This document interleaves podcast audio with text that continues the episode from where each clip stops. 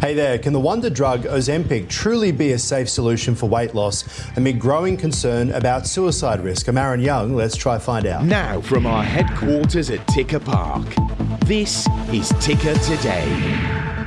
Hello and welcome. The popular weight loss medication Ozempic is currently under intense scrutiny due to emerging concerns surrounding potential suicide risk associated with its use.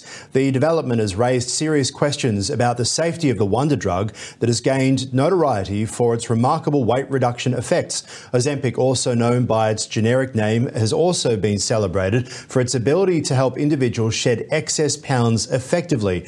But recent reports linking its usage to an increased risk of suicidal thoughts and behaviours have ignited a huge wave of alarm. For more, we are joined by correspondent Andrew Hirschfeld. Andrew, great to have you with us. Talk to us first, for those who aren't aware, what exactly is Ozempic and why is it being described as a wonder drug? Well, it is a game changing weight loss drug for a reason. People who are taking this medication uh, have lost in some cases, I'm hearing uh, 70, 80 pounds. Uh, there's cardiovascular uh, effects that come that come with this. Uh, it's primarily used to treat diabetes, but these effects have, have gone far beyond that uh, subset of the population. So that's, of course, the good news. But talk to us about the reported concerns regarding the link to suicide risk. Well, I just did some reporting on this for Al Jazeera, and something that I found was that there is an increased risk for suicidal ideation and suicidal thoughts. Uh, and I found that out through talking with a number of people who've dealt with pretty much the same concern, the same uh, trajectory in, within taking the the drug. So uh, just some examples of, of people uh, of the issues that I've heard from people that I've talked to. They developed some kind of hopelessness uh, and had like thoughts that were like, if I don't wake up in the morning, yeah, that's not the end of the world. Nothing that suggests that they were going to act on it, but it was very leaning towards that direction. And I heard stories that were all the same. They were all saying that all suggested that very same pattern. Regulators uh, in the EU took note of this. They're concerned. They're investigating uh, this particular issue right now. Uh, but that's what we're hearing here in the States. And do we have any more information about the people who were having these thoughts? Had they been suffering or diagnosed with mental health issues before they started taking Ozempic to the point, is it making it worse or is it creating problems from scratch? Do we have any idea?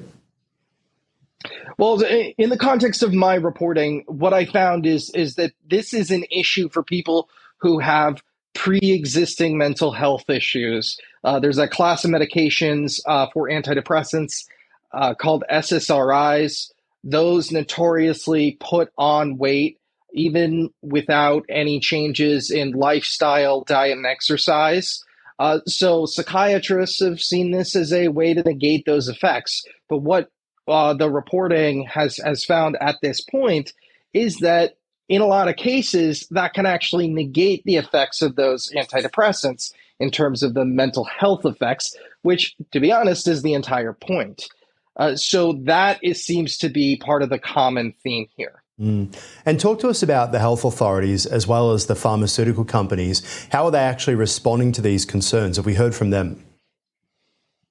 Yeah, so I spoke to the people over at Novo Nordisk, the company that made the medication. They take these uh, they take these concerns very seriously as they should. Same with the regulators, as I mentioned with the European Union. Uh, but one of the concerns here is that uh, there is something that's kind of out of Novo Nordisk's control necessarily, and that is what's going on with these weight loss clinics, medical spas that are compound pharmacies that are putting out versions of this medication uh, that are known to be generic but aren't actually technically generic. That's because Novo Nordisk has the sole patent to the chemical compound behind this particular medication. So anything that's actually being given and sold as a generic actually isn't the generic form of that medication. It's more of a salt compound so uh, there are people going to these weight loss clinics that may look for a cheaper alternative but are not getting the same drug. And that's frankly very, very concerning. So it's kind of a twofold problem. Yeah, very much so. Really appreciate your reporting on this, of course. Uh, thanks so much for your time, Andrew. Thank you.